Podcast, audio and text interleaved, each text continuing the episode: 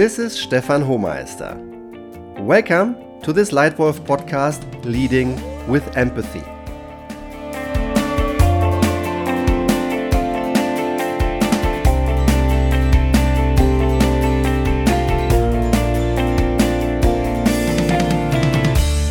If you are the lead wolf and you're responsible for employees, then you want to help others to be successful and have fun. You want to motivate them. Often I get asked, Stefan, can I motivate employees at all? And in many cases, I think yes, you can. However, you can only motivate other people or avoid their demotivation if you understand them, both rationally and emotionally. You need to understand the other person's triggers. These are the strong topics that personally touch and move the others. And to understand them, you need empathy. For this reason, empathy for you as a lead wolf is an important part of your leadership skill set. But what is empathy and how do I lead with empathy? Empathy is a skill that is critical to success in almost all walks of life. Executives with strong empathic uh, skills have better personal relationships, can motivate themselves and others more, they learn faster and enjoy greater confidence. And when other people trust in you, you have the most important basis for your successful leadership. According to psychologist Paul Ekman, empathy is not emotion itself, but reaction to the emotion of another person. In addition, research distinguishes three types of empathy. Cognitive empathy lets us know what someone else is feeling. Emotional empathy makes us feel what the person feels, and compassion makes us want to help others. Empathy does not mean sympathy or tenderness.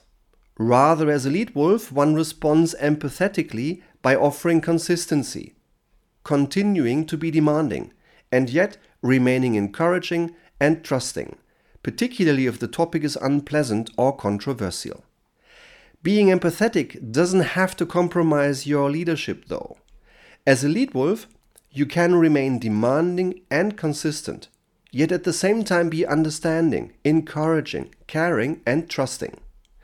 When my bosses responded in this way, I often felt a special appreciation for being personally noticed and valued. That gave me confidence and motivation. How do you do that now? How do you lead with empathy?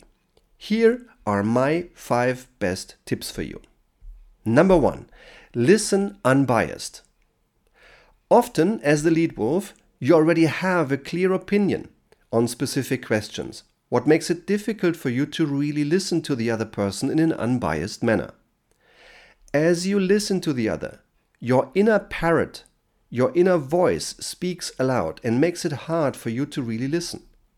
Therefore, if possible, turn off all inner influences, all inner parents, really have a clean sheet and listen to your employees.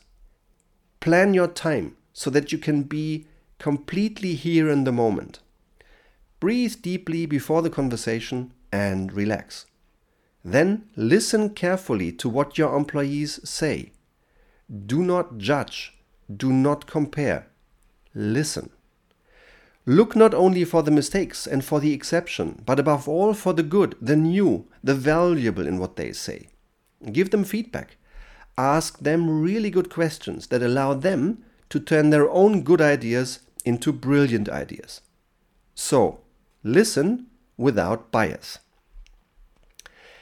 Tip number two feel what is meant. Although we often think we can decide rationally, most decisions we make are based on emotion.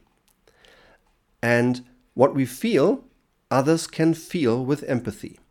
Even Saint Exupéry said in The Little Prince, one only sees well with the heart. The essentials are invisible to the eyes. You, as lead wolf, should not only hear what others say, but feel what they mean and what they feel. I think a good example of real empathy was shown by the German national football team in the World Cup semi-final 2014 in Brazil against the hosts. The pressure on the Seleção was huge. Everyone expected the title in their own country.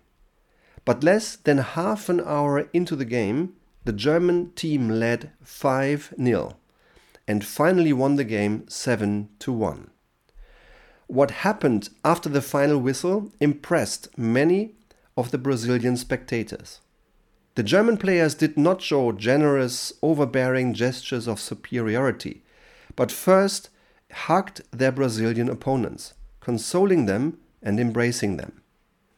And players and viewers alike felt that this was not a mock behavior, but honest and derived from empathy. Because all German players in the team knew from their own experience how painful defeats felt, especially on home soil in World Cup 2006. This authentic empathy increased the respect for the German team and gave it additional support from the Brazilian audience. Only after this display of empathy, the German players went to their own fans and celebrated their impressive victory. Number three, reduce stress, create space for empathy. When there is too much stress, it becomes difficult to really share in the experience of another. Therefore, try to reduce stress, for example, by focusing, leaving out less important things, and not getting upset over trifles. 99% of all the things we worry about today never materialize. So, as the lead wolf, make a clear distinction between the many things that may seem significant but are not really important, and those few ones that really matter. This reduces your stress and gives you strength and space for empathy. So, reduce stress, create space for empathy. Number four, healthy distance. Separate what is yours and what is mine. Even in situations when you show empathy, you need limits and a healthy distance. It is very good for all involved if you show real empathy, but it must not devour you. This is especially true for events and decisions of great personal importance, such as, for instance, a very significant negative performance feedback or even a separation interview. And a very sad example is when a leader must face grief. A particularly striking example of the need for healthy distance was given to me by our pastor in our community, Jörg Rother. Jörg is a very impressive man who, after a successful early management career until his mid 30s, decided to become pastor and has been leading our church excellently ever since. When he experienced a 14 people assassination many years ago, he was called in emergency and looked after relatives of victims for six months and saw for himself that he reached his limits. When I recently had the opportunity to interview Jörg for this podcast on empathy, I asked him, Jörg, how did you sustain that pressure that long?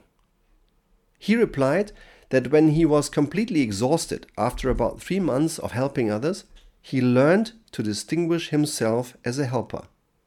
He said he had to separate what was his from what was not. Unfortunately, as a pastor, he could not take the pain away from a relative, it remained with them. But he was trying to alleviate it and that effort belonged to him. In this interview, I asked Jörg about his view on the essence of empathy, and I asked him four questions on this topic. And here is what he said.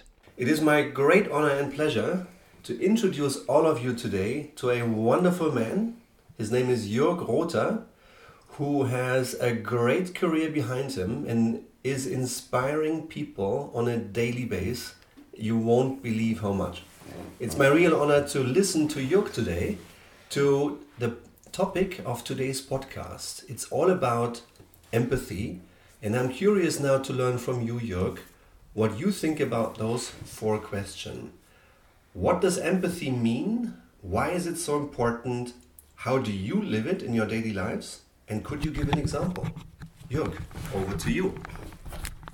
Thank you, Stefan. Um, my pleasure to try to give you an answer to your questions.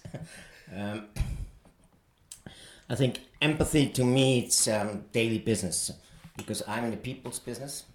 So actually, it's the first step to to reach out to somebody. Um, and the difficult thing about empathy probably is that you shut off your own screen in your head, and that you really focus on what our people are telling you, people are showing you. Um, be aware of their emotions, and um, be really on somebody else's life. So, in that surrounding, I would say empathy to me is very important. Again, if I'm not uh, empathic to somebody, I will not be able to really listen. Because um, one of our problem is that we always compare what others say to us with our individual experience, our upcoming, our family story, and um, so it actually comes down to the capacity of being able to listen. So empathic listening means really to hear what somebody's saying, not to interpret what somebody's saying. So actually, when I talk to people, people talk to me. Um, this is the basic line.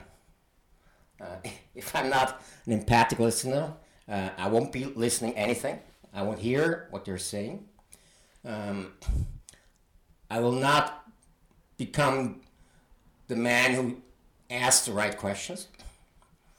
Um, I'm not ready to let people really develop their own solutions.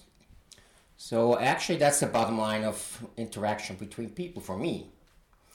And um, an example is that you know if somebody has really a problem in his life or her life, let's say um, partnership or business wise, um, I have to really give empathy or I give time, open space to really develop uh, their sorrow, develop their hopes, their dreams, so that they are able to discover what the underlining thing is for them in their lives not in my judgment. So I think that's um, very important that people can have the experience um, or the allowance, so to say, to wander around if they're looking for a new path to go. Um, and somebody is right next to them and uh, is aware of the fact that things are not clear at the moment and that's that's okay. So my part would be just stay empathic on the sideline, and um, it's not my way. I don't. I'm not walking for them, but uh, I guide them, and I show that they don't run over a cliff. Jörg, thank you so much. It's impressive to hear these thoughts from a man who has run two major careers. You've been a manager until your mid 30s, and then you've changed your medium of leadership from the corporate business world to inspiring people in religious contexts. You're the priest of my son, you're priest of my family, and you have just distilled in an awesome way what empathy can mean. Stop judging, start listening. Thank you very much for your wonderful perspective, Jörg. Thank you. So, also with empathy, keep a healthy distance. Separate what is yours and what is mine. And tip number five communicate the right thing with purpose and meaning. Even if you, as the lead wolf, show empathy, take another person's perspective and sympathize with that person's emotions. You still have to do the right thing, even if it's hard and costs you sympathy. Sympathy is nice, and everyone wants to be liked. But as the lead wolf, it is not crucial that everyone likes you all the time. But that everyone respects you all the time.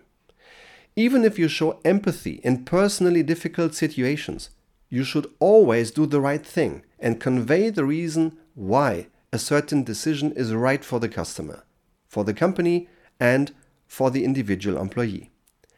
Whenever you can do just that in difficult times, to do the right thing and at the same time show empathy, you will have success and fun with your team. So, tip number five communicate the right thing with purpose and meaning. Summarized, my five best tips for you for leading with empathy. 1. Listen unbiased. 2. Feel what is meant. 3. Reduce the stress. Create space for empathy. 4. Healthy distance. Separate what is yours, what is mine. And 5. Communicate the right thing with purpose and meaning. Would you like more tips on good leadership? Then attend one of my free workshops. Visit one of my Leitwolf seminars. And if you like the way I share my tips, feel free to give me a star rating in iTunes and subscribe to this Leitwolf podcast. Here, new episodes appear regularly. Thank you very much for your time and your attention. Your Leadwolf Stefan.